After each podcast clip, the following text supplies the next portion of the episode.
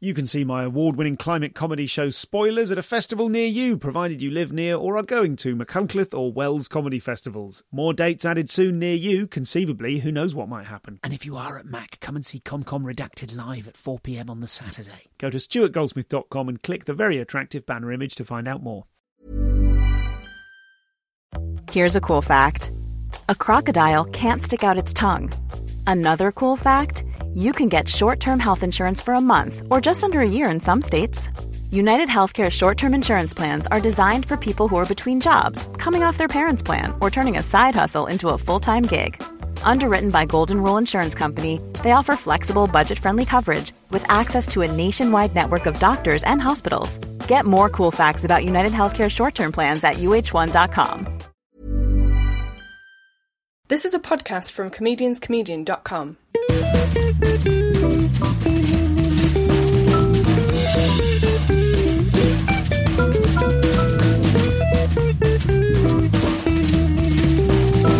This is the Comedian's Comedian Podcast. Hello and welcome to the show. I'm Stuart Goldsmith, and this is a very special episode recorded long ago now. I think I recorded this about two months ago, uh, shortly after recording an episode of uh, Alan Davies as, yes, un- as yet untitled uh, for the Dave television channel here in the UK uh, with uh, John Thomson and Matt Lucas and Sarah Kendall and of course Alan Davies and myself. Uh, I basically tapped up the uh, the cast members and uh, and blanked them for the podcast. Matt Lucas was kind enough to come round to my actual flat. Uh, for those of you that don't know Matt, he is one half of uh, Lucas and Walliams, uh, a double. But not that they were ever referred to as, as that, but as a double act, they were pretty much a powerhouse of British sketch comedy. Some of you will know him from uh, the role of George Dawes on uh, Shooting Stars, and we talk about that at at sort of embarrassingly nerdy length. I, I, I really pressed about that because I, I, absolutely love George Dawes. Uh, we also talk about Little Britain, which became huge uh, in the UK and in the States as well, uh, and we talk about Come Fly with Me, Matt's own uh, solo project Pompidou recently, and the critical reception to that and, and how he dealt with it um, and lots of other stuff besides. Uh, it, it's a it's a cracking episode. I'm sorry I've held on to it for so long. I think I was saving it for a special occasion. But what more special occasion could there be than playing it into your ears, my lovely little ComCom people? Um, there's bundles of other things to say. I've just come back from LA, clang, but I'll tell you all about that in a minute. This is Mr. Matt Lucas. Thank you so much for coming. You're, um, how long do you spend in London? You you live in LA. I live. Uh, yeah, well, I've, I've, i do now, but um, I, but I also have a small place in London, so I just go back and forth, and I'll go where the work is, really, like most people. Okay. But I tend to do my writing in um, California because it's just a bit quieter there, and um, you know, I'll sit in a cafe or or just be in my um, little office that I've got there, and my dogs are there and it's lovely because over there I'm just like that dude who was in Bridesmaids for five minutes. So I get I get ah. really beautifully patronised out there. Yes, quite a lot, and people sort of. Oh, you mean by industry people? No, who... no, no, by just people going. Um, oh, well, we hope you get other things and things like that, and uh, you know, and that's fine, and it and it's very nice of them to say it. But um, I, I I never went to LA to try and be a star out there. I, I, sort of couldn't really care less. I feel very lucky to be working here, and so for me, it was just about. Um, uh, well, my partner died, so I just I wanted to just have a fresh start, and also I just it's nice and warm out there, and I've got really rubbish asthma. Mm. And I just always get chest infections in the winter months mm, here. Yeah. So it was kind of practical and emotional and then um, and it's just quiet where I live, and I can just I just sort of um, you know uh, sit quietly and play the piano and sit with my dogs and like an old man, really quite happily like an old man just writing. Your eyes lit up when you said like an old man. Yeah. In a kind of way that's like someone was. Um, in fact, it was Nish yesterday when he got home. He was telling me about a comic he'd been working with in New Zealand called Steve Wrigley, who has got it sussed um, and apparently, this is all sort of second-hand reported sort of thing. But unlike the vast majority of people working in comedy who are ambitious and striving and trying to just try and get in the up the ice wall sort of thing, um, Steve apparently spends two months of the year touring in New Zealand. That's where he's from. makes all his money there from touring, very successful, and then goes to New York where he and his wife have a house and spends 10 months of the year playing with his children. Wow. And that, you know, I kind of heard That that, and sounds- went, that sounds great. Yeah. Am I an idiot for not doing that? I mean, obviously, there's a sort of resources issue that, that I might have that, that he doesn't seem to. But I do like the idea that. That you're, I mean, are you still striving for things professionally, or Yeah, are well, you I have quite a- happy to to to just kind of noodle? I'm striving for things, but I'm striving for different things. So I have a, a production company here, and um, uh, and it's doing nicely called John Stanley Productions, and and we've had um, two series on this year, and we're about to make another two series. So for a, young, small company, um, that's going really nicely, and so so that brings me back here sometimes for that kind of business because laughably I'm the CEO of that company. um, don't ask me what CEO means, um, and so uh, sometimes it's slightly yes, it's, it's sort of a different type of business. And when I'm over there, um, I just do the odd bit. I, I did like a bit on Community, a bit on Portlandia, just odd shows that I like. Um, occasionally, the opportunity comes up to do Okay. a bit on this and a bit on that. And that's presumably is that them coming to you because you're you and going, we, you know, like the makers of one of those shows will think. "We've yes, yes. I'm not very proactive. I'm I'm not often calling up my agent and saying where's the work because actually I'm just very happy making shows in the UK. So I'll write them in the US and then come and shoot them and edit them in the UK. So it's just a kind of half and half. Maybe I'm over there a little bit more. Some years I'm over here a little bit more. But the production company has a small office as well out there. Okay. So we're you know we're looking to expand, but I'm um, yeah it's it's it's a quieter life. You know, I made a decision five or six years ago just to take a step back from you know the public eye and not be not be too exposed and not sort of you know because you get because you can be too much in the papers and people just get bored of you. And also, I, I, I never got off on going to big public events or anything like that. It just it doesn't really interest me. So I'm happy to do it to support the work I do, but but um, I'm, I rarely go to premieres or anything like that. It's it's Okay. not something I, I sort of. Um, I'm usually much happier just going to the multiplex on a weekend with my friends than I am walking the red carpet. Uh, Can you can you walk down the street in Britain without people shouting catchphrases at you? no, to, it'd be disingenuous to say that I could. And how does that make you feel? Do you you I- don't seem like someone that would like the attention particularly, or Well, um, uh, I, it, you know, it's nice if you've done something that other people like, and certainly I, I wanted it for a long time, uh, and um, I'm grateful for it. You know, the fact that it's, you know, that I've been able to make a living doing comedy because when I started, uh, anyone who saw my early act would never have thought I would make a living doing comedy. okay? and uh, so I'm grateful for that, and that's one of the side effects of it, you know. But it's not the thing that I was. I sort of. It wasn't the thing that drove me on. I, I never thought, you know, when, when I started doing stand up, you know, my ambition was to be paid to do a 20 minute set. And that was the big thing. And I think it, a lot of people listening to this will identify with that. So anything else that happened really was a bonus.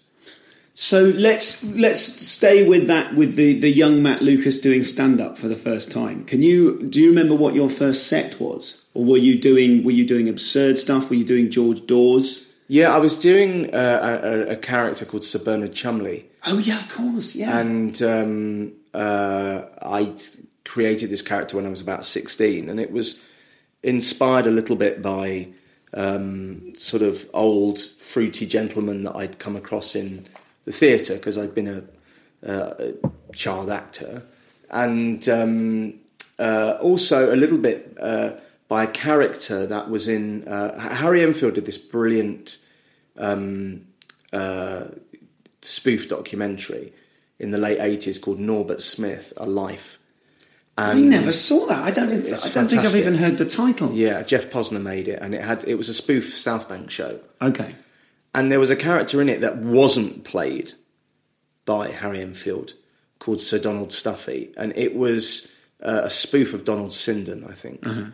and that was you know that gave me a kernel. And I know it sounds weird to sort of sit here and go, oh yeah, that character that I used to do was slightly based on this thing I'd seen on telly. But it, oddly enough, when you're 16, it would never occur to you that you shouldn't do that. Yes. It's just like, yeah, I, I saw that thing and I really liked it, so I went and did it. Yes. You don't even you don't even think about it. Um, so, but that uh, there was a bit of that, and there were a bit of some of the old people that I'd that I'd uh, yeah that I'd come across in the theatre, and um, and then I suppose a bit of Vic and Bob, uh, and just general absurdism. Yeah, and it was a very strange routine, and it would either storm or die, and there was rarely anything in between. I love watching acts like that. Some of my favourite acts to watch, and I'll, I'll, I'll, I will enjoy watching them as much if they're storming or if they're dying. I'll feel bad for them if they're dying, but there's something about I don't know if you know Ed Aczel. I'm not. Edward Aczel is a British actor, um, an older guy. I think he must be in his early forties, and he is just—you've never saw, or maybe you have seen, just that that situation of a room of people who are killing themselves laughing, and people are actually angry because they don't get it. And that that split, I think, is fascinating. Who who were you when you brought yourself to it? What were you? How were you coming to comedy? What did you want to get out of I it when I you was, started? I was an 18 year old, angry, um, overweight, underhaired, um, i.e., bald, um, scared homosexual at a time when gay was just synonymous with AIDS and death, and um, a middle class Jewish boy. And my, I'd lost my hair when I was six, and my parents had divorced acrimoniously when I was 10, and my dad had gone to prison when I was 12, and I'd struggled with being gay and uh, also struggled with my faith and all of that. And so I was sort of angry and felt a need to express myself. But, you know, when I was 16, I remember hanging out with all the cool kids at school. And, you know, uh, we would have parties on a Saturday night, and there was one kid's house we would go to. And um, everyone would smoke pot and drink, even though we were 15, 16 years old. And the guys were all getting off with the girls. And it was the kind of good looking, cool, sporty crowd. And I remember arriving at one of the parties maybe an hour later than everyone else. And I said, Everyone, you have got to watch this. And um, I went over to the TV, which was playing MTV at the time, which was a big deal that they, these people had Sky. you know, yes. Or BSB or whatever. it Yeah. was. and I put in a video and I sat down and I was screaming with laughter. And it was uh, Charlie Chaplin, Modern Times. And no part of me could conceive that the other people in the room that this was this was a bit of a party pooper, you know, that this was like um, uh, you know uh, a bit of an erection killer, and and um, I was expecting it to be something like Vic and Bob. no, Or oh, I loved Vic and Bob. I love Vic and Bob. I was But they- obsessed with them, but but yeah, I just love Chaplin. I couldn't, you know, and everyone was like, "What the hell is this?" And I was going, "No, no, no, wait, wait, wait, wait, wait," and and. I mean, it's radical that film. There's a bit where he accidentally takes cocaine in the middle, uh, early on. It's a really extraordinary film, and it, I think it's Chaplin's best. But but in that, you know, that it absolutely says like how off I was. You Yes. know, so so uh, the idea of doing comedy was me seeking validation because I, I got sort of torn to pieces for that at school. People were like, "This guy's sad," I suppose you would say now. What a sad Yeah, case, yeah, or yeah. Uh, sort of um, bit of an outcast. You know, like a, a you know, I don't know how you would say it, but um, like you get ostracized for doing something like that. Absolutely. frankly, at that age Yes. And um, uh, so comedy was a way of, of me. Uh, ben Miller said this great thing, which David Walliams used to quote uh, also, which was that you know being a comedian is a great way of controlling other people's laughter Yes. at you. Yes. and I, and, I- and and I think that's what it was. You know, people used to uh, take the piss out of me all the time. You, know, you lose your hair when you're six. Um, and you know you walk down the street as a kid and other kids come and pull your hat off and throw it in a puddle so so this was, I suppose it was my re- i don't know if it was my revenge but it was just my way of sort of justifying myself Yes. was like well i maybe i'm not attractive to you but i can maybe make you laugh So that that's what was going on in my head as a stand-up, really. And and this routine was, you know, I never felt I could be, you know, because I, I went on this course that Ivor Dembina rang. Did ran. you? Okay. Yeah, yeah. And I was 18 years old, and and it was in the um, Jack, uh, it was in Archway somewhere, and um, uh, or yeah, I think so. And and um, uh, and I met Paul Putner on this course, who, who's been in many of the shows that I've done uh, with David over the years, and. Um, and Ivor made us be ourselves on stage. And I, and, I, and I always thought it was much more honest to be a character because I never felt comfortable being myself on stage back then. Um, because I, you know, at 18, I wasn't ready to come out. Although I did come out about a year later to my friends, but I, at that age, I wasn't ready. And uh, and you know, the whole ethos was, that, you know, that oh, you know what it's like when, Mm-hmm. you know, it's that kind of comedy. And actually, I felt very different to everyone else, and I felt it would have been disingenuous. It would have been a lie for me to go, huh, you know what it's like when, because I, like I say, I didn't feel that I had the common experiences. Yes, I, there's some universal sort of thing. It's very you put yourself in a position of vulnerability. I think when you say to an audience, you know, when you uh, catch your own glance in the mirror and have a bit of a chat with yourself, and there is a real risk that they're all going to go, "No, you're weird," and Yeah, and I felt also that if I came out as myself, you know, the fact that I had no hair, and then I'd have to do a load of material about that, and I just, I just, I was over it. You know, I was 18 by then, and I'd lost my hair when I was six. It was old to me, and uh, so I, I thought, uh, it, for me, it felt much more. It felt less dishonest to actually do a character, and then I think there was a lot of me in that character. The, the, I mean, Bob Mortimer said I was the angriest comic he'd ever seen because there was a rage in me, and it would come out on stage. and in what kind of a way? Um, what I what I decided to do was heckle myself before others heckled me. So so the character had a kind of Tourette's to Okay. him, which which in in a slightly different form, I suppose, is a bit like George Dawes. These weird voices and, and non sequiturs and Okay, sudden explosive releases of yeah of, of energy and Okay. uh, strange quotes from films or fictional you know things I was just making up or but but I would you know if somebody if somebody you know heckled me and I, I you know I'd be talking in this very you know voice like that and telling these stories and uh, as this character and then if somebody heckled me I'd go you fucking cunt like that and then just go straight back into Oh this my sort of thing. God. so people would just it was very strange and then i would like after you know 15 minutes i would wear a wig and i'd worn this wig as a child uh, after my hair fell out and i would just scratch my head and move the wig in the process but just carry on as if nothing had happened. It was a very very strange act and i think watching it you know there were probably half a dozen good gags in it actually like funny jokes but probably only half a dozen. And i think watching it you would have thought oh well, well this guy's an interesting performer and has an interesting energy. I don't think you would necessarily have thought uh, or still wouldn't think i was a great comedian now it's interesting because now you know I'm 41 now, and and, and I went on. I met you on that Alan Davies show, and I went on uh, QI. I did two episodes of QI recently for the first time, and actually, as myself, I'm much more relaxed now. And I think you sort of just don't care what other people think of you as you get older. It's a really good, healthy thing, you know. what's a healthy thing to, to let go of it. Yeah, yeah, to not really give a shit. And is it is it that you that you have let go let go and that you don't care anymore, or is is there some sense that you've? Pro- I sometimes think with comics that sometimes we you prove what you have to prove. Or like there was, there was a moment I had a couple of years ago when I went, do you know what? I think on some level I'm still trying to do this to get back at people at school, and I suddenly went, they don't ever think of me.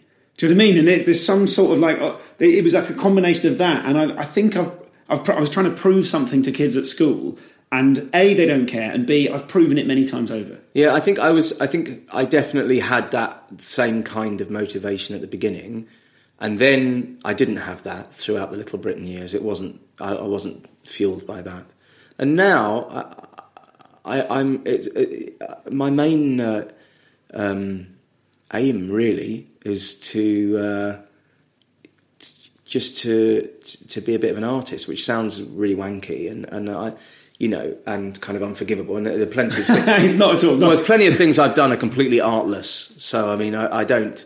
I'm not I'm not trying to be grand when I say it, but it's a genuine thing. I just did a, a series, you know, on BBC Two called Pompidou, and you know, it, it had half a million viewers only, and mm. and and and actually a lot of the reviews were were you know very bad mm. for it. But uh, you know, I'll stand by it as like, no, I, I wanted to make this show and I made it, and it is the show I wanted to make. And mm-hmm. some people love it, and some people, you know, it's the absolute definition of what they don't want to see on television ever. Sure. But it is still, I still was. Maybe I should have been more commercially minded when I made it, you know, and I, cause I made a whole series in gibberish, but I, mm. I, I wasn't. I, I went entirely on instinct, and like I say, some people love it and some people hate it. Um, but I think you have to balance that. I had this manager very briefly in America for about a year, um, and uh, it was we parted completely amicably, amicably. But I just I just thought that it wasn't you know it wasn't what I was looking for. But he used to say this thing, which a lot of people say in America, is they say one for the man, one for the soul. Yes, okay. So that's, do your big blockbuster and take yeah. it, and then you can do your artistic project. Yeah, yeah. And I think he's. I think there is a truth to that. You know. Mm. So, so the next thing I do probably needs to be more commercial than the last thing I did. Yes, it was interesting. I saw uh, some of Pompidou. Yeah. And I have to say, the bit that I just had me crying with laughter was uh, Pompidou sat by the river, uh, and he was considering, or I think his butler was offering him Figgy a comic book to read about Figgy, yeah. and there's just a moment where you decide not to read Figgy, and then to mock him, you you do an impression of what Figgy does in the comic book, which is just to go. Figgy. I mean, I just thought it was brilliant. Oh, thank you. Um, I I loved I loved that. I found it difficult to get behind. I wasn't quite sure who you who it was aimed at. Yeah, no, and I and I and I think I think uh, yes, and I think that's the the the problem really was was was the positioning of it, um, and I think what I really like that series, but I think what I should have done is probably done that character in sketch form first, so yes. people just go, "Oh, he's that guy," yes. and then when you do a series, people go, "Oh, yeah, it's that guy. I like that character, or I don't. I'll watch it, or I won't." Okay. Uh, I just think it was a big ask of the audience to go because the thing is straight into six half hours. Yeah, because I think I think know. the thing is that um, you know people know me for the stuff I did with David, so they they're used to seeing me play different characters, and they're used to you know the rude stuff, and and I made something very family orientated, and mm. I think I think um, you know people weren't ready, but oddly enough, in other countries where they may not be as aware of Little Britain I think people are receiving it more warmly because they don't have a preconceived notion of what I would be yes. delivering. You see, yes. But um, uh, of all the things I've ever done, it's my favourite thing, and it's the thing I'm most proud of. And and I'm really grateful that I got to do it, and I had a great fun time making it. And you know, there are kids who won't go to school until they've watched an episode in the morning. You know, the parents write to me um, and you know, it is an innocent yeah. show, having corrupted so many kids through our work over the years. You know, having sent. Uh, you know, Bitty into the school playgrounds. Yes, and uh, and destroyed know, Kappa. Yeah, destroyed Kappa and all of that. You know, it was it was my attempt to sort of, uh, uh, you know, no, no, kids would come up to me and say they need therapy in twenty years' time because they've seen Pompidou. Because actually, it's just supposed to be a bit of fun, a bit of joy. So this is Matt Lucas, ladies and gentlemen. What a gent! He's such uh, he's such a lovely guy, and really, as you can hear, very, very sort of thoughtful and considered and quite unlike. I mean, obviously, my first exposure to him was as George Dawes. I wasn't expecting him to run around in a romper suit, but he does have on stage. He kind of activates uh, an element of his personality which is far more wild and and kind of outgoing than than his actual uh, off-stage self. But in many ways, it's a good thing because we we really got a very a very thoughtful interview here. Uh, I really enjoyed our conversation and was kind of knocked out. He actually, Matt arrived at my house uh, half an hour early, which is very unusual for a comedian. Uh, and I was round the corner. Uh, my flatmate let him in and texted me and said, Matt Lucas is in our house. And I'm like, right, keep him there. I'm running home from the calf. Um, so uh, it was uh, a delight to uh, to open my door and go, holy shit, Matt Lucas is in my house. Um, so thank you very much to Matt for coming along. Um, I really appreciated his time. Um, and we'll get right on with the interview in a second. I just come back from the LA Podcast Festival, which was so great uh, on so many levels. Lots and lots of fun things happened. Really interesting to meet podcasters from America and from all over the world, uh, and some brilliant comics. I met Maron. Some of you, if you've joined the Facebook group, you'll have seen the, the photo of me and Mark Maron, uh, and I found him to be very uh, I mean, he was very, very funny on stage, and the live episode that he did from LA Podfest, you should definitely seek out. Um, he uh, he was uh, very very funny. He got asked a couple of audience questions. He actually opened with a Q and A that covered a lot of what I would ordinarily ask him during a ComCom. But we've got an agreement uh, penciled in that next time he comes to the UK, and I know I've just missed him this trip. Uh, he's he's up for the show, so that's very exciting. Um, also, other podcasts I think you should check out. Ones that I particularly enjoyed there um, are include the Dollop uh, with Dave Anthony and Gareth Reynolds. Very very funny.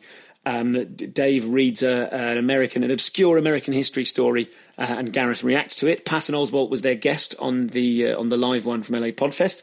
Uh, I also guested on Probably Science uh, with the UK's own Matt Kirshen, who is a treacherous ex Brit who's now uh, now living and working a lot in LA, uh, and Andy Wood, who's again one of the organisers of LA Podfest. Um, so look out for that. That was really good. Uh, I turned up in LA, and literally the next morning I was on Andy's ludicrous ranch recording that episode with Josie Long, who was also in town on holiday.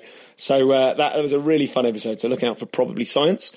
Um, other shows that I saw there. Um, God, there were so many of them. Maybe let's listen. I've got I've got four more episodes, four episodes coming up that I recorded uh, at the Podfest. So why don't I go into more detail on those shows and the people on them when I bring you those episodes? I've got Dave Anthony, uh, I've got Jackie Kashian from the Dork Forest. She is an absolute legend. She's so lovely, just one of the warmest people and very very funny comic. Uh, I've also got Jimmy Pardo, who has one of the oldest and most respected, most downloaded shows ever, really. It's been around for ages, for as long as there's been podcasts. Um, and uh, Todd Glass, who you will know, uh, you might remember his WTF uh, interview about three years ago when he came out of the closet uh, live. Well, not live. Yeah, I guess it was live. Live, live as, as, as pods go. Um, and we talk about that, the ramifications of that, and we talk about. I mean, he's he's a very very funny man, a very funny comic. So there's loads to enjoy there. So I I've got those four episodes. What should I do? What would you like me to do? Shall I do a Montreal thing where I just drop all four of them on, on four consecutive days? Should I eke them out? I've also got like 10 left over from Edinburgh. Uh, I've also got one that I recorded with Matt Kirshen just before Edinburgh, which I have currently lost. I can't, in 140 episodes, I've never lost one. I just, I'm, I'm putting Kirshen into the search box on my computer. It's just not coming up. It'll be somewhere. I'll definitely have it somewhere. It'll just, it'll be called like file 0042 or something and it'll take me some digging. Um, so don't worry, I will bring you that. I promise I'll find it. But my point is, 15 or 16 episodes in the can what? How do you like to listen to them? Shall I just keep doing once a week, or shall I just dump four out together or ten out together? What do I do? I'm expecting a baby in January, as many of you know, and um, I, I'm sort of thinking it would be good to like pre-record two months worth and just get them all done, so that I don't have to think about the podcast whilst I'm dealing with uh, with Mini Goldsmith. So uh, let me know. Let me know what you'd like to when in what in what kind of format you'd like to hear them. I was talking uh, to comedian Finn Taylor about this recently. He's a big podcast fan, and you just never know how people like to engage with the show. I, I remember when Maron started doing three a week. That was when I first kind of went, "Oh, crap, that's so many. I can't be a completist," and it sort of knocked me out of the orbit of, the, of his show for a little while. So, in what order would you like to do it? Let me know at ComComPod, and if you use the hashtag drip feed, or you can use the hashtag spaff depending on whether you would like me to sort of apportion them out. Let's talk about specifically the four from LA. Shall I chuck them all out in one go? Uh, send me the hashtag spaff. Or, uh, or shall I just give you them? Like, what I could do is like three Edinburgh ones, and then once a month I'll do an LA one. I don't want them. I don't think they're in danger of becoming you know, obsolete. They're sort of the. I try and, as you know, I, I, don't go for kind of PR on people's latest projects so much as where they're at and what it's all about as a sort of time capsule. So hashtag drip feed or hashtag spaff to at ComComPod. And um, hello to everyone I met at the Podfest. I met such lovely, lovely, super podcast fans. Kim and Carlos, uh, Brendan and Vaughan from Canada, uh, Charlene and Helen, who were working on the festival, the organisers, Graham, Chris, Dave, and Andy. Thanks to you guys. Uh, a million thank yous to Matt Kirshen for looking after me and acting like uh, like the like the Windows paperclip. who's like, mm, "Looks like you're trying to network. Would you like to be introduced to everyone here?" Um, great to see Jason John Whitehead and K. Trevor Wilson, fabulous uh, comics both. Anastasia Travers and Jonathan and DJ, they put me up, so thank you, Anastasia. And uh, lots of love to Jill and Maddie and Holly as well. Uh, and who else did I meet? Um, Hanukkah, that crazy Australian girl, and her friend Susanna. And um, who else? I mean, there's loads. I'll try and I'll try and make a list, and I'll I'll say hi to more of you with the with the LA shows. Also, I I snuck into Universal Studios. I snuck in. There was a door from the street and I walked past it and it was like a fire exit. And I looked around and I thought, I'm going in there. And I went in and I was in the queue for the Jurassic Park ride. So I just stayed in it and went on it. And it turns out the Jurassic Park ride is even more exciting when you think you're going to be thrown out by a burly security guard any second. So I went on that. I went on Transformers 3D and then I saw the Waterworld Stunt Spectacular. you could not have prized the smile off my face with a chisel. It was so great. I'm not advocating sneaking into Universal Studios, but uh, merely advertising that it's great. And if you go to Los Angeles, you should totally go and pay $100 or whatever it is to get in. Um, I, I just, you know, the door was open. I don't think it's criminal. The door was open, guys. I've got one email to read you and then uh, a little blurb about donations. Then we're back into Matt Lucas. This is from a listener called Ben. Uh, so many of you send me emails. I, I reply to all of them eventually. Um, there's sort of normally about a six week waiting uh, list at the moment because uh, I have to faff around with different email accounts and I'm almost never near the right computer and I'm lazy and disorganized. But um, I don't often read them out. I, maybe I will. Maybe I'll start reading them out more. This is from a listener called Ben, and I just wanted to read this because I just thought he had such a lovely angle.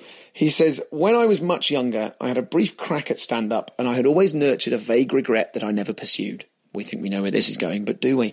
He says, The more I listen to you and your guests, the more confident I am that it wasn't for me. So I'm grateful for that. Thank you, Ben.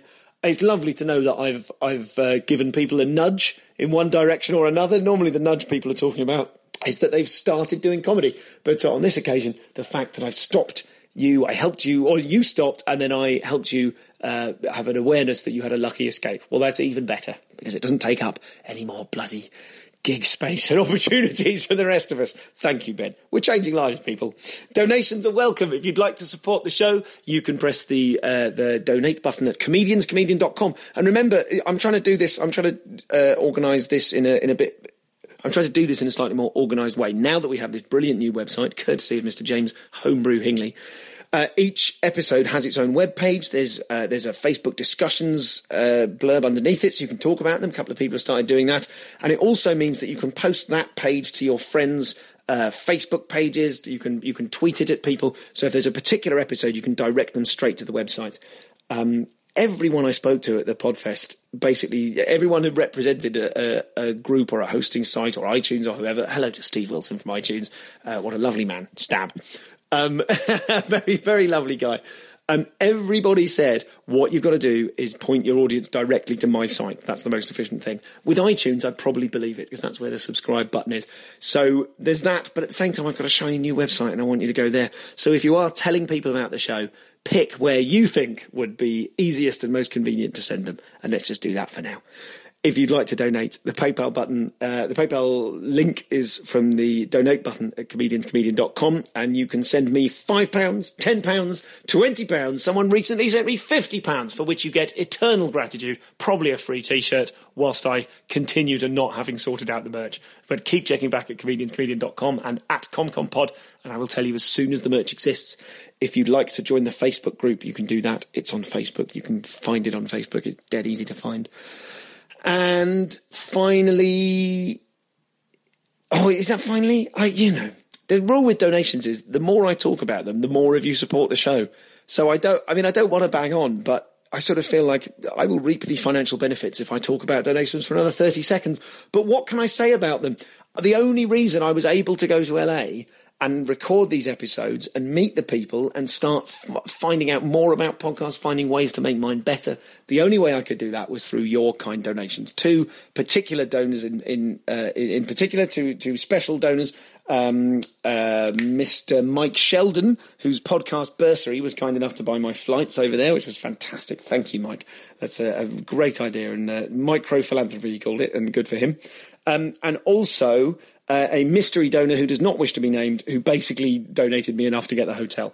Um, thank you. Thank you very much to you. You know who you are, and I really appreciate it. Um, but uh, yes, the, the rest of you, it's so important. It's it's so useful to the show. It's so useful to know that we're not doing adverts. I can't guarantee that'll be the case forever. All the Americans were like, "Dude, get adverts and ask for donations." I'm I'm holding off, but we'll see how we do with that it just makes such a difference to the show when I know that you guys are supporting it financially as well as with your emails. And I know you're sharing it with people. I know you're going to the iTunes page and giving it a five star review. That's really good because I have to say, when I was making decisions about what shows to see and things to download, I think it's a fair part of the process that you often you go, mm, what are the reviews like? And if something goes, oh, it's got a thousand five star reviews, you go, I'll definitely give this a whirl. So those are important as well if you can't afford to donate. And there is no obligation. It's here for you. It's free. But if you like it, if you want to love it, if you want to tell me that you love it, you can do that with cold hard cash. That's all of that. Let's get back to the absolutely fascinating and lovely Matt Lucas. Even on a budget, quality is non-negotiable. That's why Quince is the place to score high-end essentials at 50 to 80% less than similar brands. Get your hands on buttery soft cashmere sweaters from just 60 bucks, Italian leather jackets, and so much more. And the best part about Quince, they exclusively partner with factories committed to safe, ethical and responsible manufacturing. Elevate your style without the elevated price tag with Quince. Go to quince.com slash upgrade for free shipping and 365 day returns.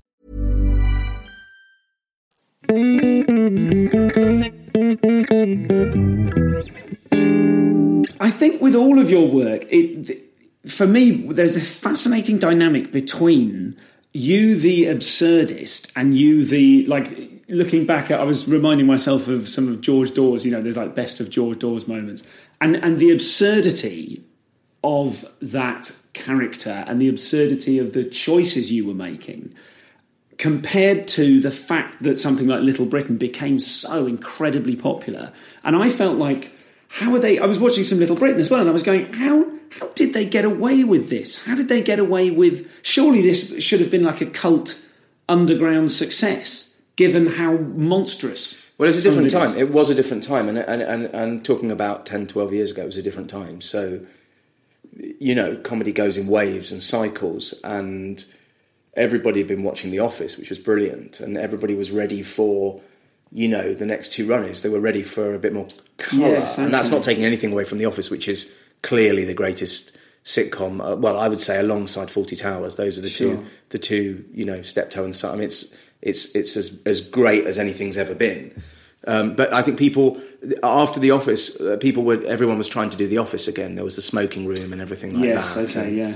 And before the Office had been the Royal Family, which I really adore, and um, you know, and so it was time for something that wasn't naturalistic sure. and was just, but still had some truth in it. Yes, and and so um, uh, it was just time. It was just time. We but, got we got very lucky, and and I think the fact that we were on this new channel, BBC Three, to start with, um, and it was for younger people. So if we were doing you know the, the, the, the, teenager fancying his friend's grandmother or mm. or you know bitty or, or, those kind of ruder things they, it felt like there was a, a, place for them on, on, on BBC Three, and then the show was so successful on BBC Three, I guess that it was it was always going to be shown on BBC Two, but it actually moved after the first series to BBC One.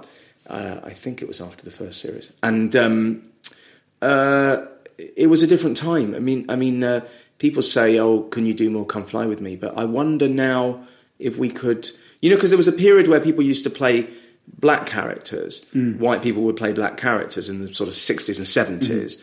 And then sort of by the mid 80s that was it was not considered something that was acceptable anymore. Yeah. And then and then it sort of then it was we did it with Little Britain.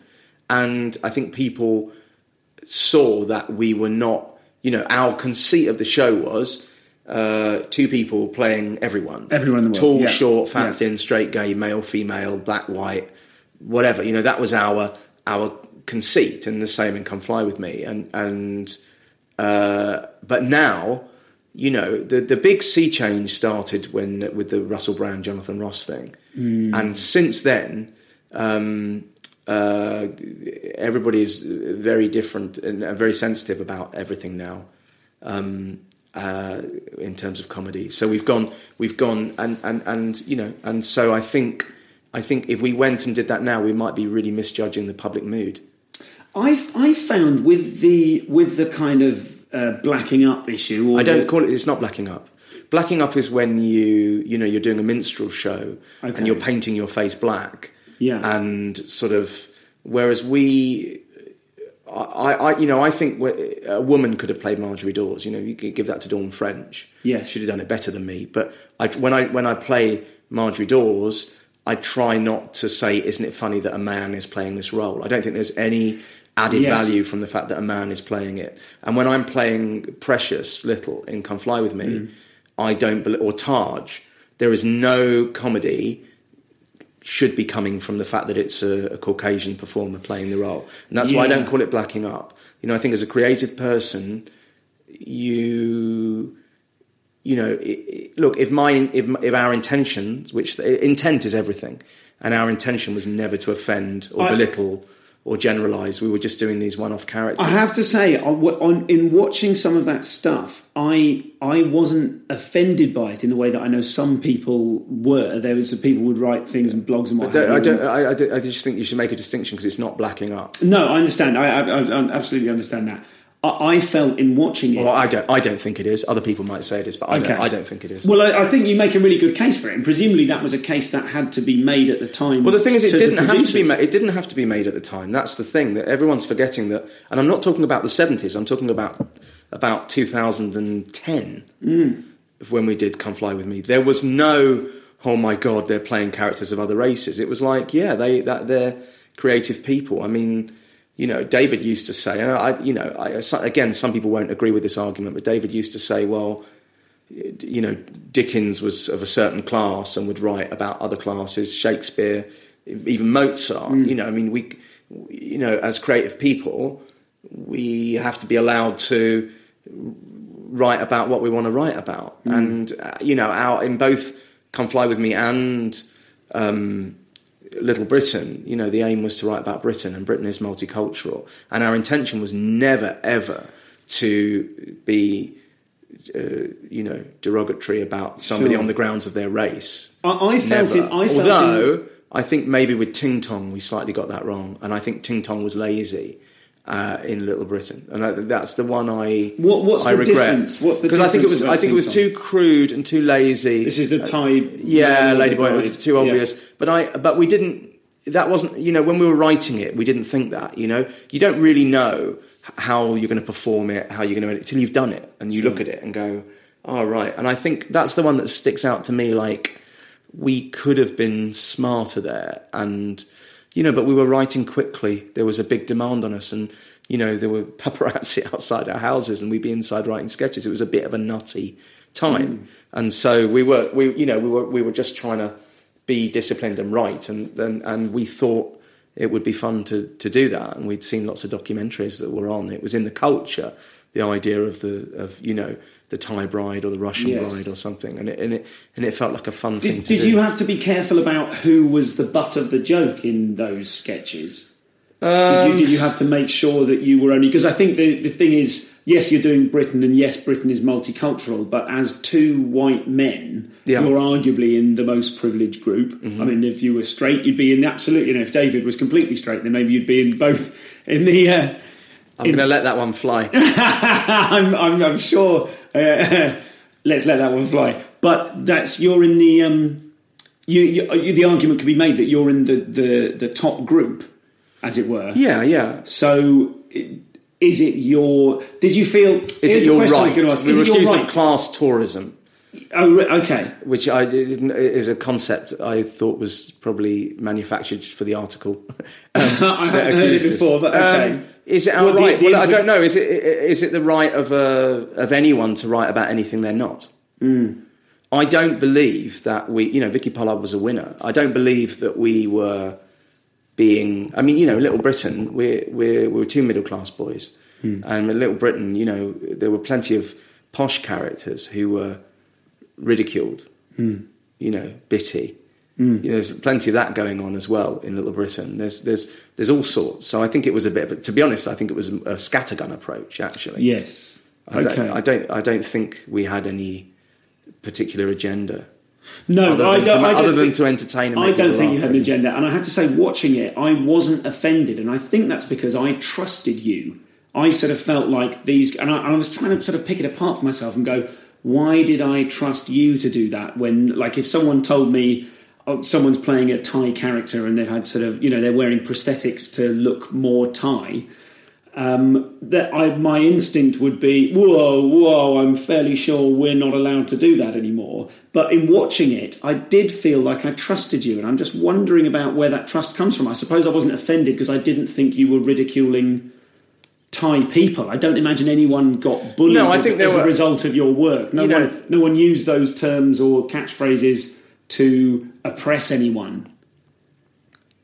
Or um, you know, did, did did do you think girls ever got? No, I suppose Vicky Pollard was a winner, so you couldn't like if anyone ever said to anyone in the classroom, "Yeah, but no, but yeah, but," then there's no real edge to it. It's not like a No, I know. I think I think some kids got, um, you know, would be told you're the only gay in the village at school who were gay and things like that. Yeah. which, which is obviously was never on our minds because for us it felt like a, a, a sort of. Um, it was slightly triumphant that because Little Britain was a very queer show, queer in the kind of, you know, sort of. Uh, uh, in in terms of you know Daffyd was one of the first characters you would see on television who identified as gay not not just effeminate or homosexual you know he had he was gay and gay sex was discussed and and people knew that I uh, the person who played him was gay. And and so um it, that felt like something you know actually coming more from the left than the right. But yes i think some people were probably uh, yeah as a consequence people would say oh you're the only gay in the village at school and stuff like that.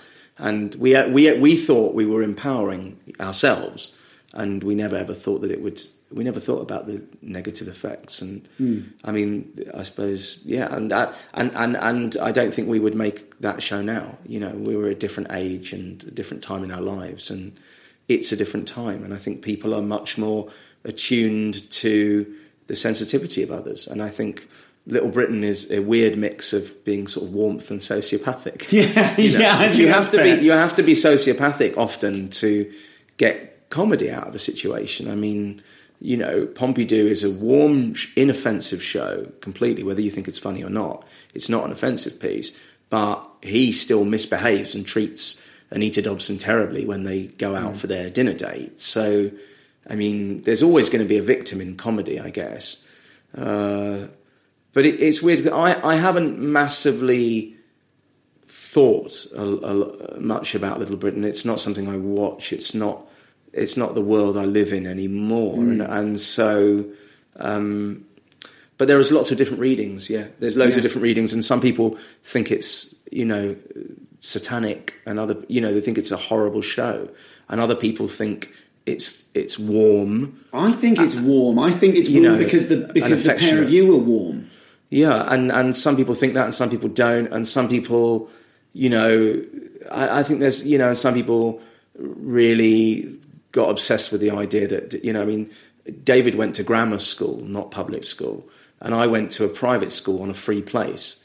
So uh, neither neither of us grew up in rich homes at all. We were middle class, but neither of us, you know, grew up in, in wealthy homes. But some people got slightly hung up on, like Owen is it Owen Jones, the the writer, sort of absolutely, you know, was was offended that we played working class characters, Okay. like Vicky Pollard, you know, coming from you know from a middle class perspective. But actually, like I say, we also played you know, Mm-hmm. posh characters and all different types. Was there any sense of you? You mentioned that quote that uh, David was uh, fond of saying about uh, comedy being an attempt to control the laughter.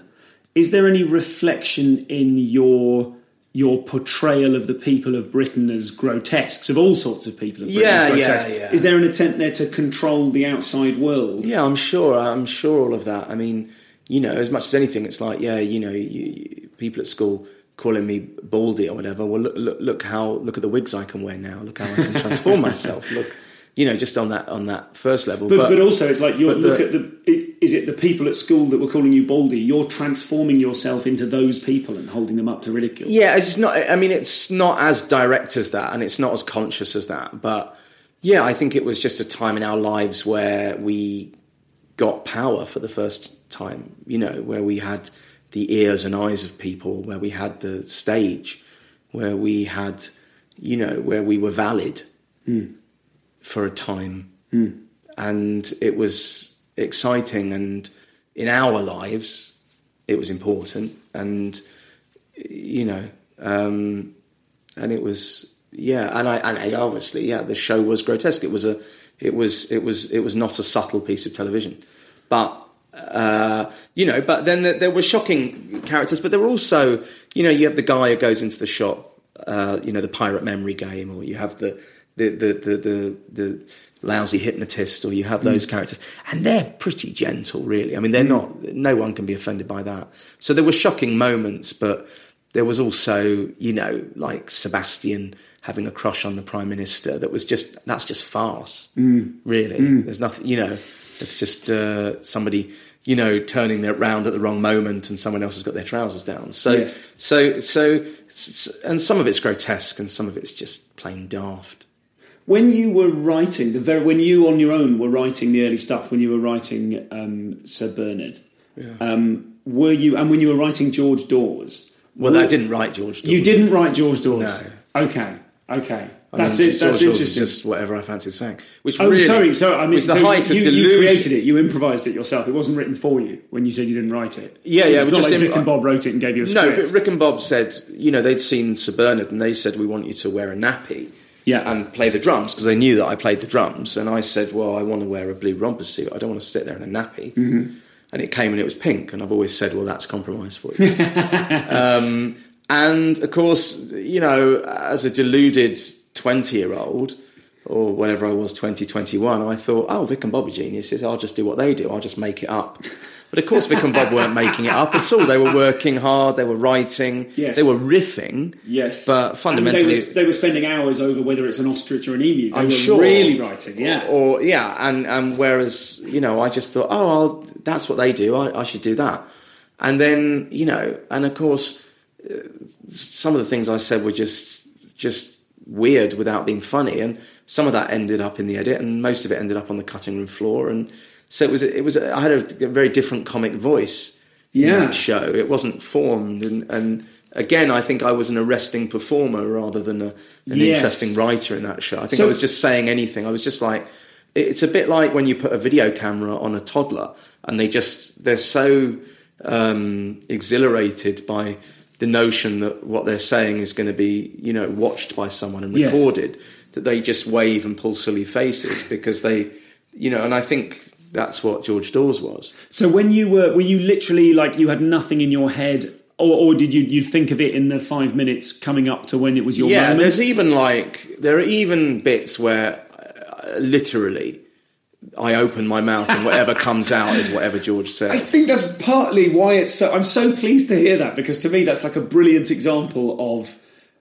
Something amazingly vivid about comedy. That It's just blah, there it is. Yeah. it's just the funniest thing. But again, you know, it's not something I think about much, those shows. But if I did, I would think, why on earth didn't I spend a bit of time writing something? Yes. And actually, as the series went on, by series three and four, I did start prepping stuff and I would write these comic songs. Yes. And I would say, oh, this week I want to fly on and I want to be in this outfit or this week. So I would start to think a little bit, oh, well, there is some resources. And the budgets were always tiny on that show. Hmm.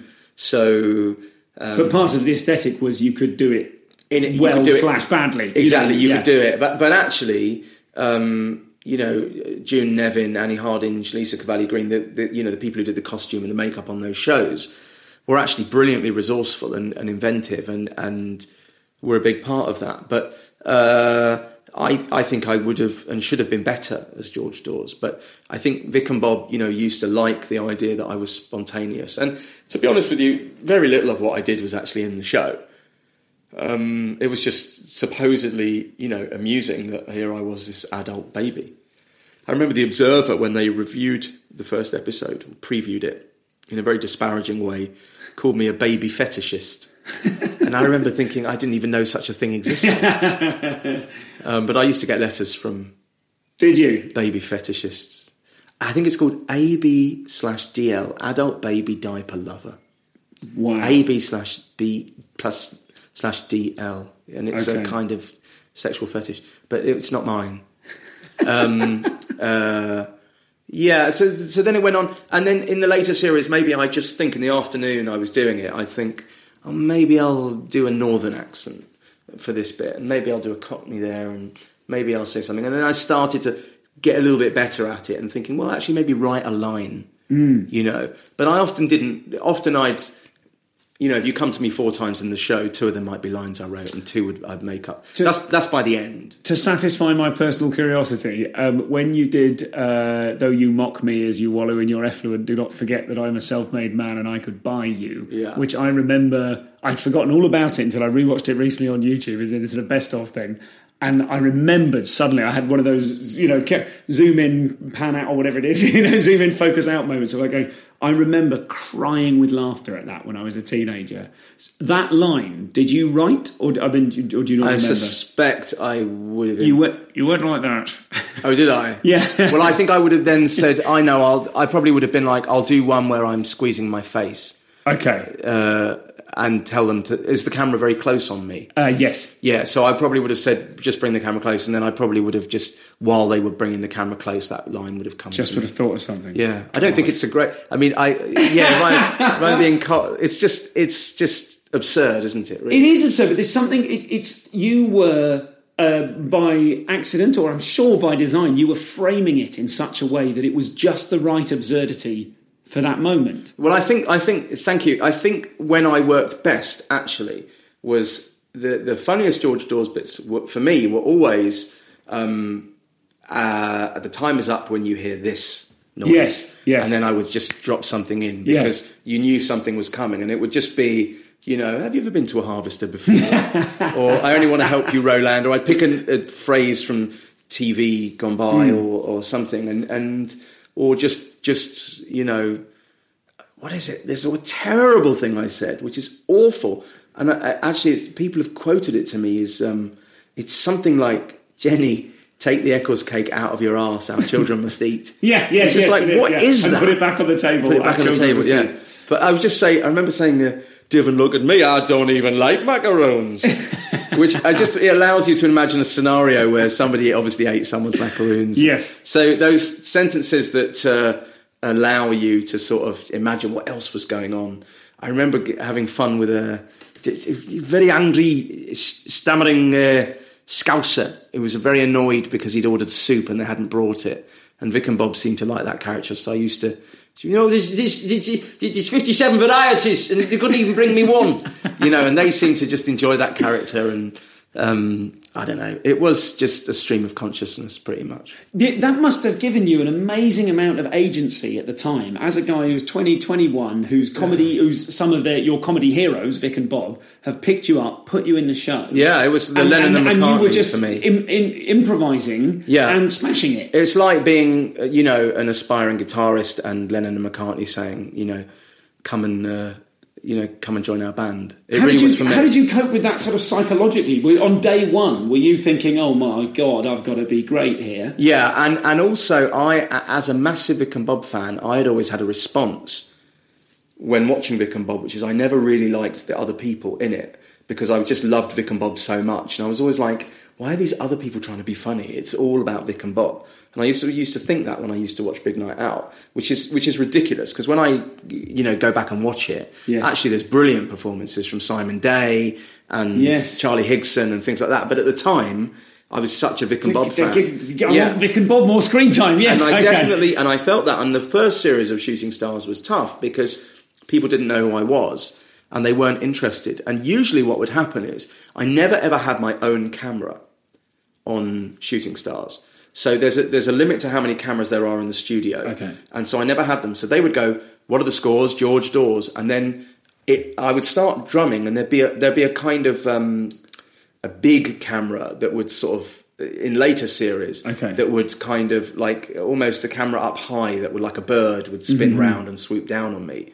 But in the early series, it would just cut to me, and usually there was a minute while they were moving the camera, changing it. So all the comic, all the energy had gone. So by the Ah. time I gave the scores, and I also was waiting for them to calculate scores, um, I wouldn't really get laughs, and often. Um, you know, it, it wasn't right and they just have to move on. And sometimes I would do the scores, and actually everything that you see on the show was just recorded at the very end of the recording as kind of drop-ins. Okay. So that they could re-record them and change them, and and uh, uh, and often these recordings would run long, and so a Mm-hmm. That's the the, worst bit of the night, Yeah. isn't it? Half the audience have Yeah. left, or they're yeah, yeah. and a lot of those George Dawes things that you see on television uh, audi- were recorded while audiences were walking out downstairs. Like people just walking while I was doing them, and I was just having to focus on the camera and perform as if everyone was laughing, and then they'd probably dub a laugh on or or take a laugh from somewhere else. There were whole shows where, if you watch them back, none of it was done with it in front of an audience. It was weird. Just I- wasn't the time, and it really wasn't anyone's priority. I was the lowest paid person on the show, you know, which is fine, by the way. There was no reason why. yeah, I was in a baby grow playing the drums. yeah, yeah. There's no at the beginning anyway. I Sure. was. There's no reason why I shouldn't be, but um, uh, people used to people used to say to me, you know, I used to get the bus and they go, "Why you get the bus? You're on TV." I was like, "Well, I didn't." Say, I was like, I was on, I- you know, I was on 450 pounds an episode, and Yes. so you'd do six episodes or eight episodes, and that you know, so it was lovely to earn that money, but it mm-hmm. wasn't. You know, across a year, I still had to supplement it with stand-up income and stuff like that, and voiceovers and mm. things. Yeah. I think the George Dawes moments, some of my favourite moments, are they're kind of uh, representative of your your comedy superpower, which I think is you you have a like a twinkle. You you must know what I mean. There's a there's a thing that you can do with your face that's just bing. Do, do you see what I mean? You've Yeah, done it a couple of times in talking now. When It's it's, when me- something's made you laugh. it's me trying not to laugh because I'm a terrible corpser. I'm terrible, and you know, it used to be a real source of frustration to David Walliams, who's really professional. And Okay. I've only ever seen him corpse when we've been filming for TV once or twice. Okay. I would nervously laugh constantly, and um, so it's usually me trying not to laugh.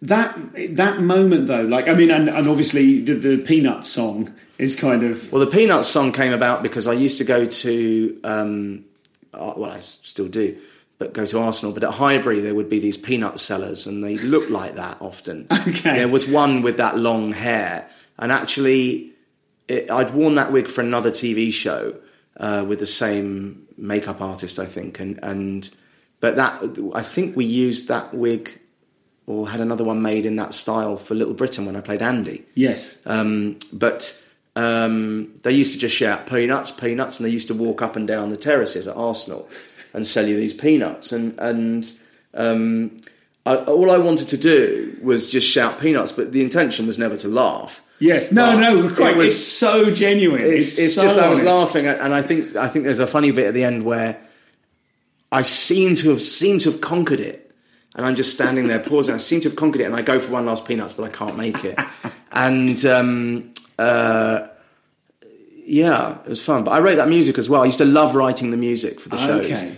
And doing those comic songs, Baked Yes. Potato, but my, my my intention was never to laugh during that song. No. but I remember doing it, and there was just hysteria in the studio, hysteria from Vic and Bob, and I just remember thinking, you know, normally I'd go, let's do that again. Yeah. But I just remember thinking, oh, it is what it is. They'll use it or they won't, and I just went and sat down. Great. And I never asked them to record it again after that. I just Right, went, so that was sort went- of your call. Yeah, you but- created that. yeah. But David Walliams, I remember watched it and go, what a shame. I was really looking forward to seeing. No. Yeah, and I kind of went, well, probably me laughing and everyone laughing was probably funnier than whatever I was trying to do. Sure.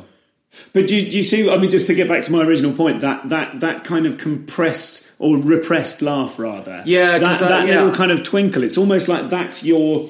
You know, I don't know if you've ever done kind of mask work, you know, in a sort of theatre school kind of way, but there's a, an expression they have about like the mask flashing. When you get, if you've got a weird wonky shaped mask on, if you manage to put your body in just in a way that's just so, the, it's called flashing. The mask kind of comes to life, Right. and it's almost it's something similar like in in clowning i just i feel like when we get that we're just getting completely unadorned giggly you and we fall in love with it and i'm just i'm just wondering i don't know this isn't really a question so i'm just sort of take this and form them into a thing later but that that sort of superpower that must be you, you, you know what i'm talking about you know that state of like being able to twinkle Yeah, I, I mean, I, all I see is like, oh, you amateur, wait, time wasting idiot. When I see myself doing it, which is just why It's the you best just bit. why you just. I know I, mean, it I is don't mean you corpsing right. i don't okay, mean you corpsing just the twinkle. just the twinkle Um, yeah, I, you know, it, uh, hopefully you've, I've got it in sometimes. You know, I would never, I would never. Um, you don't know, I, you know, I would never say that I have, but like it's for other people to say, isn't it? Sure. To to give you compliments, not Sure. you don't sort of declare them yourself, but. Um, occasionally, I can look at something I've. I mean, you, you know, like most people, you know, um, uh, I think we all have body dysmorphism to some degree, and so, or, or the healthy ones among us do. And so, whenever I see myself, a photograph of myself, I'm almost always utterly mortified. I mean, I I'm a very sedentary man, but my God, I, I run past a mirror, and um, uh, and so you know it's sometimes easier to see a photo of yourself when you're disguised you know to see yourself on tv which was always like i say part of why i wanted to hmm. you know f- felt i could i could be more myself if i wasn't having to be myself but at the same time i still struggle to watch my stuff back and so i'm I, and this is going to sound really grand but i'm less familiar with some of my work than other people are, which sounds incredibly grand. Because Not at all. No, no, I, no. I've co-written it often and and was there for the filming of it. But Yeah. certainly with things like Shooting Stars, those moments they they they haven't massively stayed with me. To be honest no with you, okay uh, The- not not that not that I'm I'm not being disparaging about them. It's just. Uh, No, I mean it's understandable. It was it was twenty years ago, is 20 and, and you were banging ago. out moments that you were just coming up with off the top of your It head. really is May Yeah. 1995 that I first did Shooting Stars, so it really is 20 years ago. It's, you know, it really is over 20 years since I first wrote with David Walliams. So it does it. You know, I'm getting old. So I just I just want to stay in this territory for a minute of the idea of you, um, like you say, you you you run past a mirror, and so there there is an element to which you're disguising yourself with the prosthetics, and it seemed to me that throughout uh, Little Britain and then Come Fly with Me, the prosthetics became more. Uh, just just more so. I don't know if you're, you're you could afford better stuff or the, you realised what, more of what was possible. I think all of that we we could afford more. Um, we they became more advanced and Yeah. in some ways less cumbersome. Uh, sometimes they became cheaper than they had been. Uh, we'd also done. I mean, if you think that me and David did twenty six episodes of a thing called Rock Profile, Yes, yes. Then we did, you know, if you include the American thing, four series of Little Britain and specials, and and you know, by the time we're on Come Fly with Me, there's a lot of looks we've already done. Yes, So okay. yeah, how many moustaches are there? Yeah, you know, so you're also thinking, you know, what what else can I do? How else can I transform? Well, okay, well I haven't done that and I haven't done this, so so so um But I'm, I'm, I'm just wondering it from the point of view of whether it's whether some element of because I, I thought from what you said earlier on about about your decision, and I think it was- was it your decision not to do further come fly with me. yeah.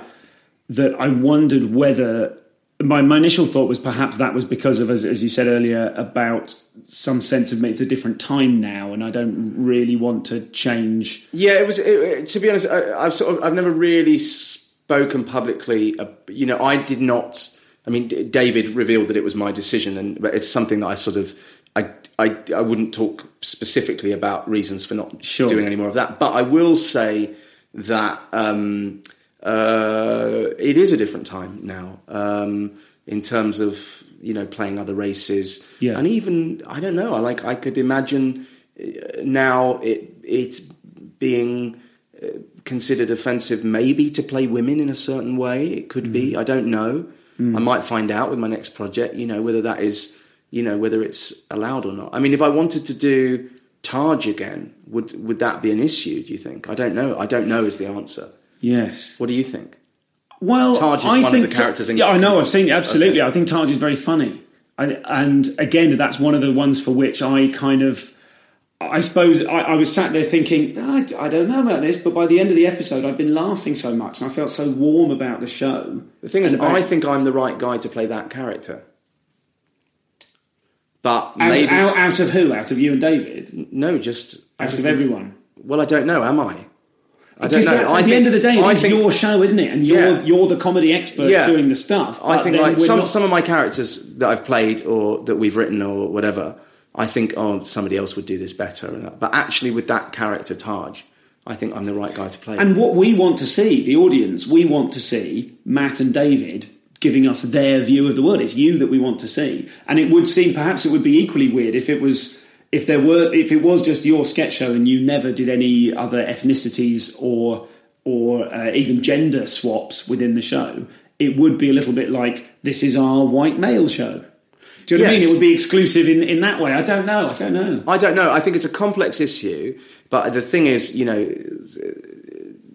the, the, the, the two things I would say is at the time we did Little Britain, and a bit, it was beginning to change around the time we did Come Fly With Me, but the time we did Little Britain, there, you know, there wasn't a massive opposition to the idea of us playing other races. There wasn't. You know, there were mm. some newspaper columnists didn't like the tone of the show. They thought it was misogynist or offensive or mm. whatever. Even some of them thought it was homophobic.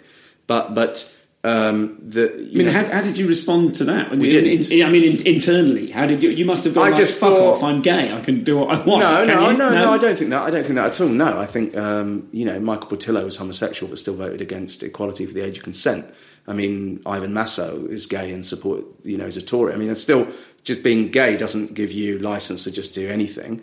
Um, uh, no, I, I, I, I think we were at a point, and, and this is not to say that we're not open to criticism by any means, because actually, I think we we were, and and it was fine. But I think we were at a point where it had sort of transcended being a comedy show and had become this sort of cultural talking point. Uh, and by then, it was just, you know, it was just um, the order of the day to talk about the show and find something Yes, to okay. say. Yeah. Not that those points aren't valid, but you know, some people thought this, some people thought that, and I never really thought it was our job to necessarily have an opinion on that. Our job was just to make the show. But um, uh, at the time, there was not a massive opposition to us playing characters of of you know different ethnicity and and and and you know the BBC is traditionally and remains quite a left wing Yes. place you know Yes. and uh,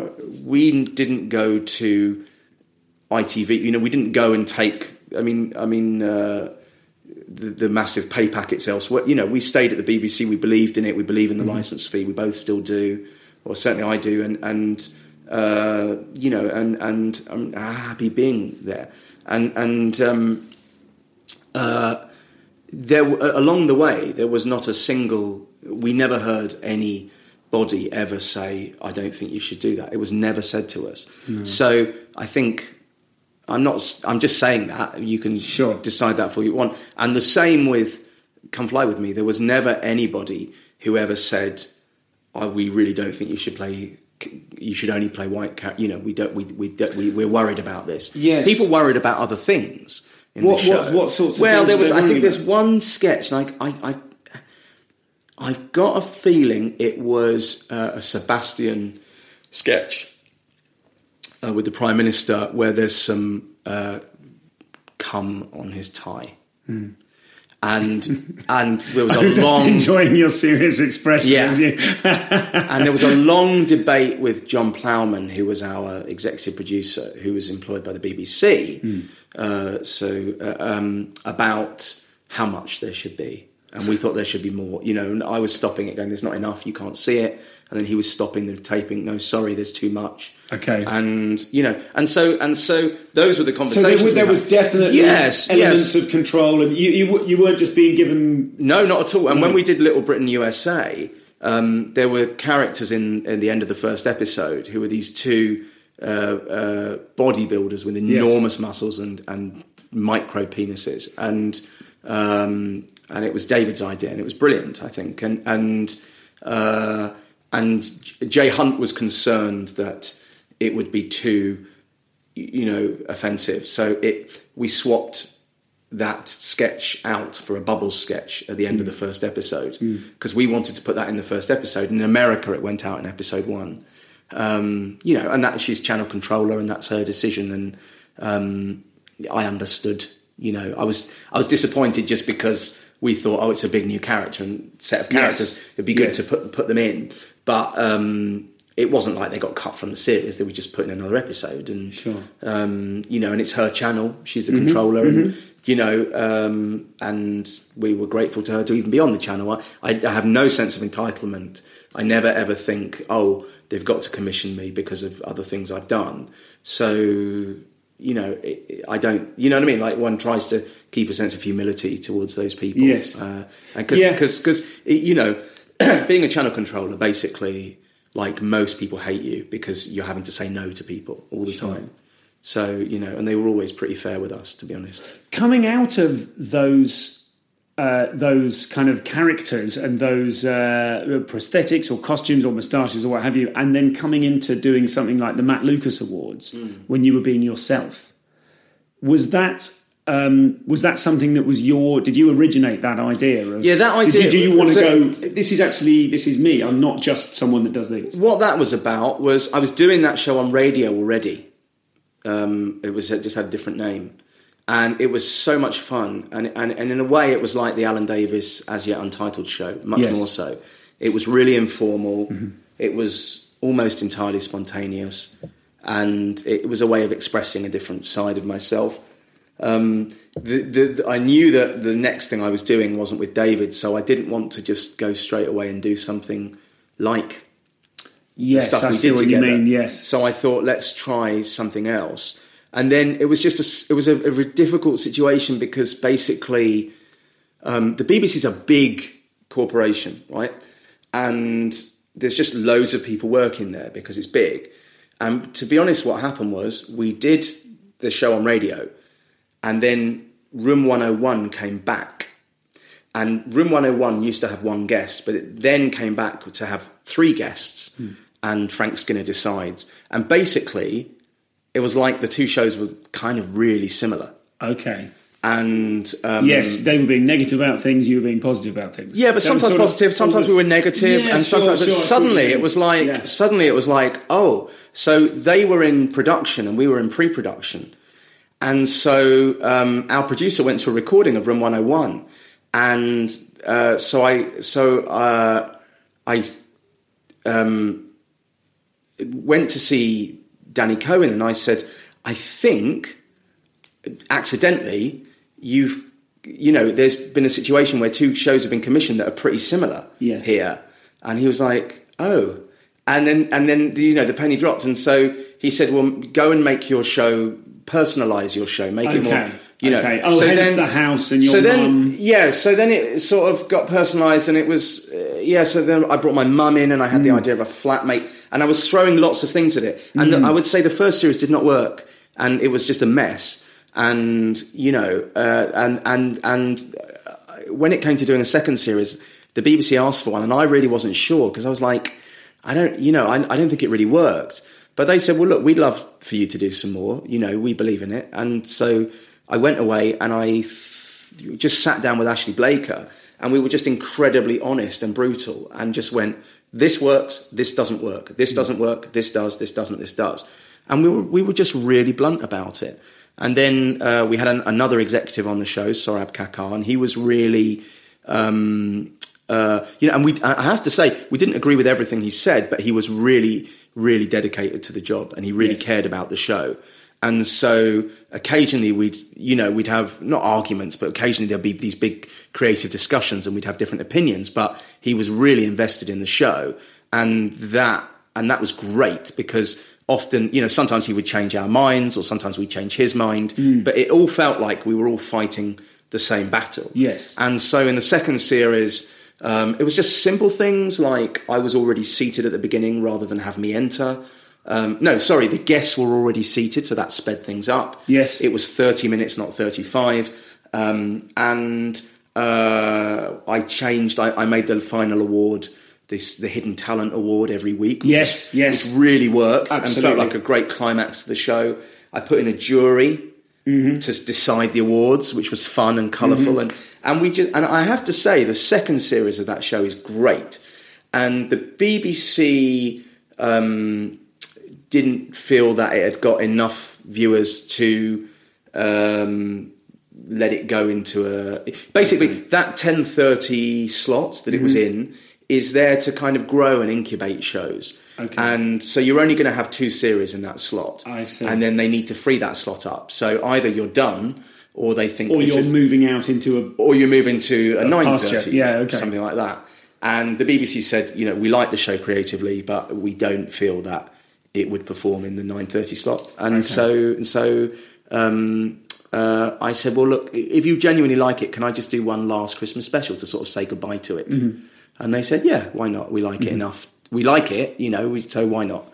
Um, and oddly enough, I think it was my mistake in a way that tonally the show was actually very warm, and I think audiences at ten thirty were expecting something less cozy than it was. Yes, I see what you mean. Yeah. And but I will say, like you know, and I I'm be very critical of myself. The first series of that is a mess, but the second series of it, I'm really proud of. I think the second series really just was was just works. Was that was that the first time that you got to be you on stage interacting with other comedians? Yeah, one of the first riffing on- on times. TV. I mean, rather Yeah, than, one of the first times. Yeah, yeah, and I uh, really en- I really enjoyed that, and and I, I like to you know listen as well as talk.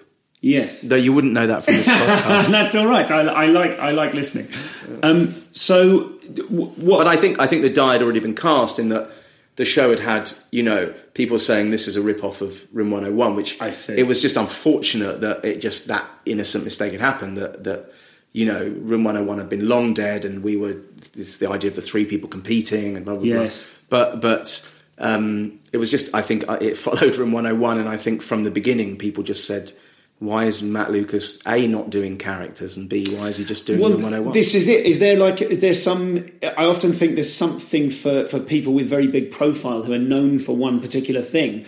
People like the the audience feel like they're owed an explanation as to why there's a change. And the same they- thing happened with Pompidou, where people Yeah. have just been, you know, people who came to it without uh, a preconceived, you know, uh, expectation. Have, you know, people who came to it with an open mind generally enjoyed it more than people who were expecting something rude and different characters and things like that. Yes.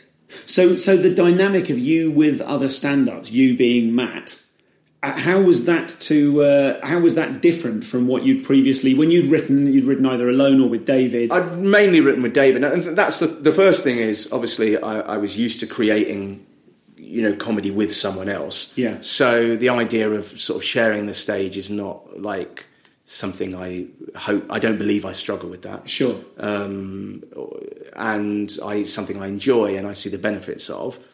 Uh, and some of those people on the show I already knew. Yeah. They were friends. Like Rhys Thomas was one of my favourite guests we ever had on the Matt Lucas Awards, and I knew Rhys from when he was um, work experience boy on Shooting Stars when he was sixteen. Okay. So, and he's now in his thirties, and I've sort of seen him grow, and I know his wife and kids, and um, so with Rhys, we were just having a chat, and it was just there happened to be an audience there, Yeah. and it was lovely. Um, and other times, it, you know, obviously you feel like very much like you're working. It was the first time I'd worn an earpiece. That's re- I've done that once, and it's incredibly disconcerting. I It's found just it really distracting. problematic. Yeah. Yeah, it's a great skill, but you, you get better at it. You get better at it, and like I say, you know, I, I think the second series is, is good of that show, and would have I would have happily done more, but um, in reality, uh, I, I would have it would have just delayed Pompidou if I had. And Pompidou was the thing I wanted to do. I wanted to get back to doing scripted shows. When you when you're writing the script for Pompidou, which is obviously uh, wordless but action driven. I don't know what is Yeah, action driven yeah, sketch, yeah. script. I don't know how much of the noises you would write, or you know, you'd write an emotion. Would you to? The scripts, I mean, you know, I, am not saying there'd be that many people wanting to read them, but I, I would love to just even put, put up a script online so people can see what they are. Because Yes. some people say there's no script, um, and it's just sort of uh, it's. it's I'd be probably- fascinated to see well, the, the shape of it, and and also how you went about creating something like that. Because to me, it's, it's almost a piece of sort of physical theatre. Yeah. Would you? Was it created in a rehearsal room or in a, a, a on a laptop? Both. I mean, primarily on the laptop, and then it would grow and change. And you know, the writing process, uh, I can tell you, considers right through to the end of the edit um, with all of these things. Um, but uh, that show, I'm trying to think. So, so Ashley Blaker, who I'd worked with on the Matt Lucas Awards, and who had uh, produced the second series of Rock Profile, and who'd produced Little Britain on radio, and was in the year below me at school. So I've known him for a long time, and who's who's um, a very interesting guy because he's an extremely observant uh, Jewish guy, um, and one of the few people uh, to his degree of of um, religious observance who would still be uh, working in an industry like ours. Okay. So so um, he brings a great perspective to it. I, I, I love working with him, and uh, he and I were working together. And Julian Dutton, who is a who had been a stand-up when I was a stand-up, um, had always written very clean material, and he came to us and said he wanted to do a, a like a silent sketch show. And I thought I should work with Julian because he's funny, but also he's clean. And um, people always having a go at me for being too rude, not least my mum. So it started out as a silent sketch show, and there were loads of characters, and Pompidou was just one of them. Okay. And then it just kind of grew and grew and grew. And some episodes I wrote entirely on my own. Other episodes they drafted and I rewrote. And also we had a couple of other writers. So all, all different kind of permutations. But um, those scripts are they're prose, and I think they're probably like scripts for cartoons, really, because Pompidou is basically a live action Yes. cartoon. Yes. they're very dense, they're very detailed. Uh, they're usually about sixteen to eighteen pages of dense prose, okay. and no stone is left unturned. Nothing happens without a reason. Yes. Nothing happens without a reason. I can't just say, you know, and also you cannot say. Um,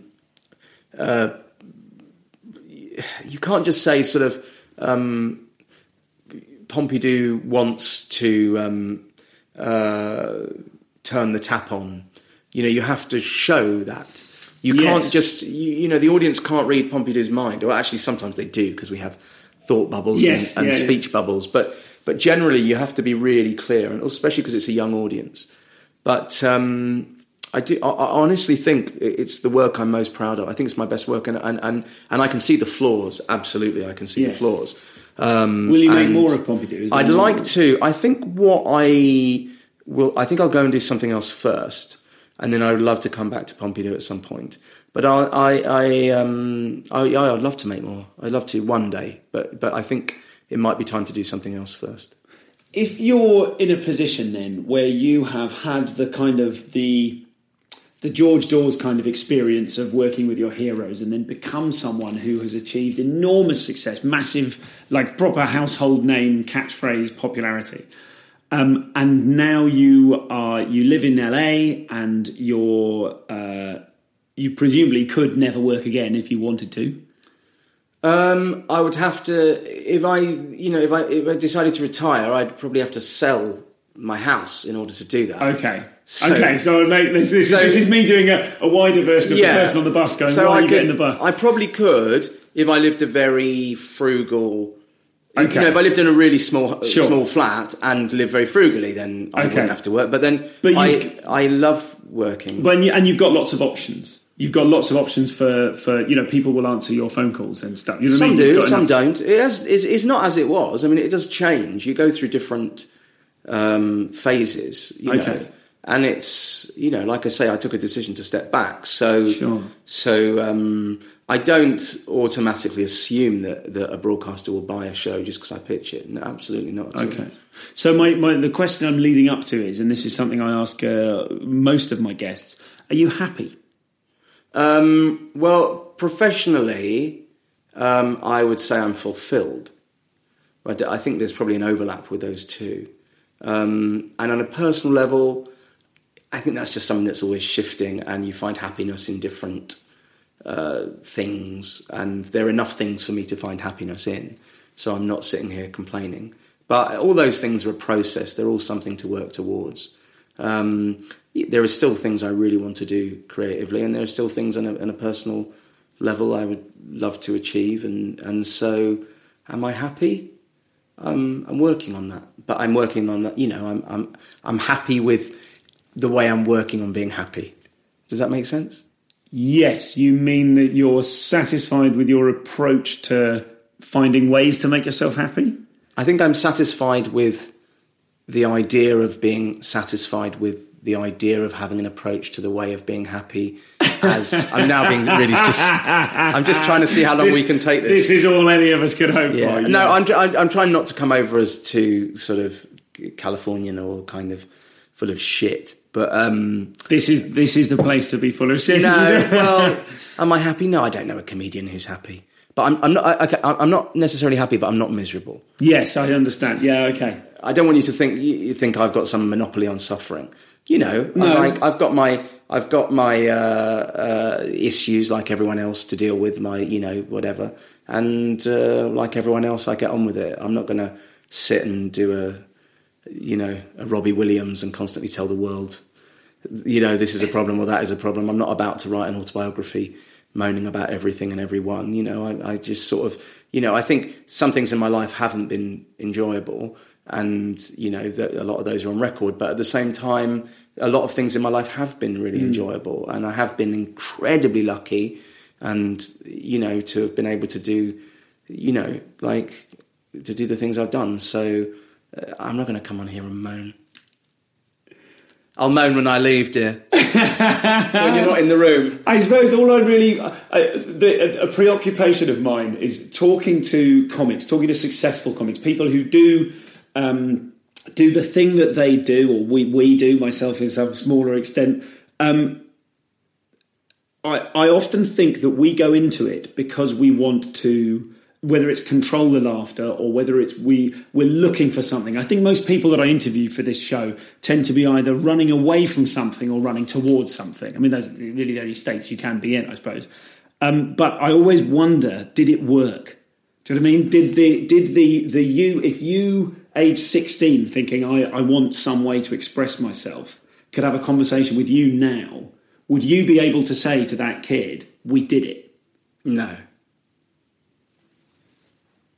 I know you wanted me to say yes, didn't you? Well, I want to because I like you, but I'm also happy for you to say the, your your true feelings about it. No. No. I don't think we did it. I think I've done some things. Some things like I go, oh yeah, you did it. Always wanted to be in a, a West End musical. I did too. You know, that's great. But no, no, I don't have that. I don't have that. I've, uh, no. In fact, the closest I've come to having it was actually with Pompidou, which is weird because it's probably the most maligned thing I've ever done.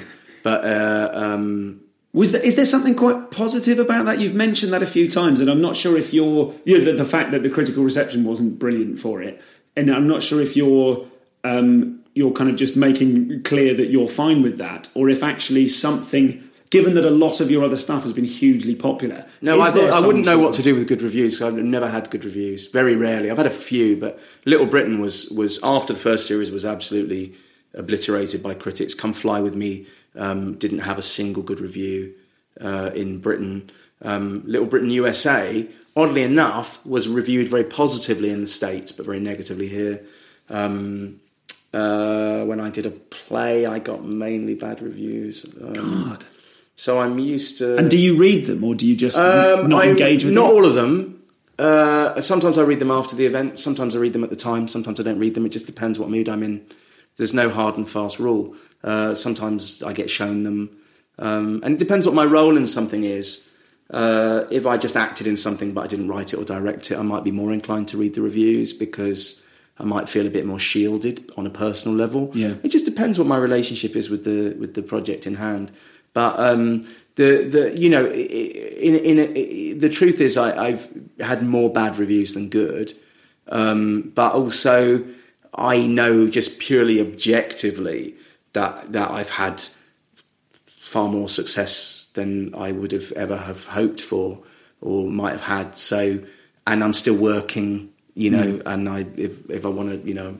I'm doing a film with Nicole Kidman later this year, so it's like it's all right, you know what I mean. so I just I kind of go, I kind of go like, yeah, it would be it would have been nicer to have had a good review, and and I think, um, you know, sometimes you read the review and go, oh, they're completely right there, and and I, I agree with them completely, and other times you don't, but.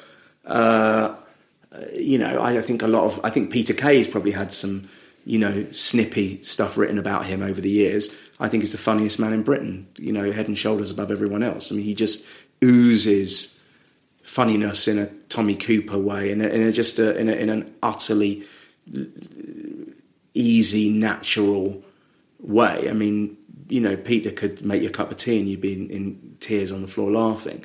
And I know that critics have always been a bit sort of snipey towards him. Um, so it's all right, you know, it's okay, it's fine. And um, uh, no, I've been really lucky to be honest. Thanks, really, man. really fucking lucky. really, I'm doing a film. Lucky. I'm doing a film with Nicole Kidman. In Yeah, year. exactly. It's all right. It's all right. Yeah, I've been really fucking lucky, like Hmm. ridiculously lucky, uh, professionally, and um, yeah, that's all right. Thanks. Did I do it? You did it. So that was Matt. It was a very long middle section there, and uh, my, my bit, I mean, the little blurb bit in the middle that got in the way of my conversation with Matt Lucas. Thanks for bearing with me. I'm just feeling a bit giddy about uh, about LA. I'm just absolutely full of beans at the minute. I highly recommend having a baby because being being pregnant or having a pregnant partner, I'm not allowed to say we're pregnant. I get told off, um, but that is really making my life sparkle. I'm really happy. LA was great. I'm very happy in life, so apologies if I banged on rather too much in the middle of this episode. I hope you enjoyed it. Thank you to Matt Lucas. Thanks, Matt, for coming along. I really appreciate that. And uh, I hope we can do it again sometime and we'll get a catch up in a few years, see how it's all going. Um, and thank you to Nathan Wood. Thank you to thank you in advance to all of the people that I am about to offer a large administrative challenge. If you're someone that would like to help me log the episodes, um, I've really been slipping recently. You know, I'm always talking about Olivia Phipps doing uh, being a podblin and uh, doing podmin for me. Um, I would like some more volunteers if you're out there to help me log the episodes. All you need to do is listen back to an episode. Uh, don't, don't start doing this until we've corresponded because there's a particular format. We basically just make a little Word document uh, like a spreadsheet, rather an XLS, a .xls document, which just lets me see at a glance what's going on every two or three minutes of the show. It, I don't think it's that boring a process. I simply don't have time to do it, and I've got a backlog of ones that haven't been done. So you can email me info at comedianscomedian.com, and in the subject line, you could just write log legend, and uh, and I'll get back to you. If you fancy giving me a hand with that, um, I would very much appreciate it. I've got a bunch of older episodes from the last year that I would like to keep a record of. That's that's quite important for various secret and secretive projects. So please feel free to do that. Thank you for listening. Donate at comedianscomedian.com. Donate, donate, donate. Give me a cash. Give me cash. Go on. It's for me. It's, it's sitting, burning a hole in your bank account. And it should be in my one, where I will use it for arcane projects. Um, and that's it. You can tell I'm happy. I'm all over the place. I'll speak to you soon. Next week, let's chuck out. Yeah, remember, uh, tweet me hashtag dripfeed or hashtag spaff and let me know how you'd like to enjoy the LA podcast episodes. They're all uh, Podfest episodes. They're all very, very exciting and funny in a variety of different ways. So get in touch. I'll speak to you soon. Bye.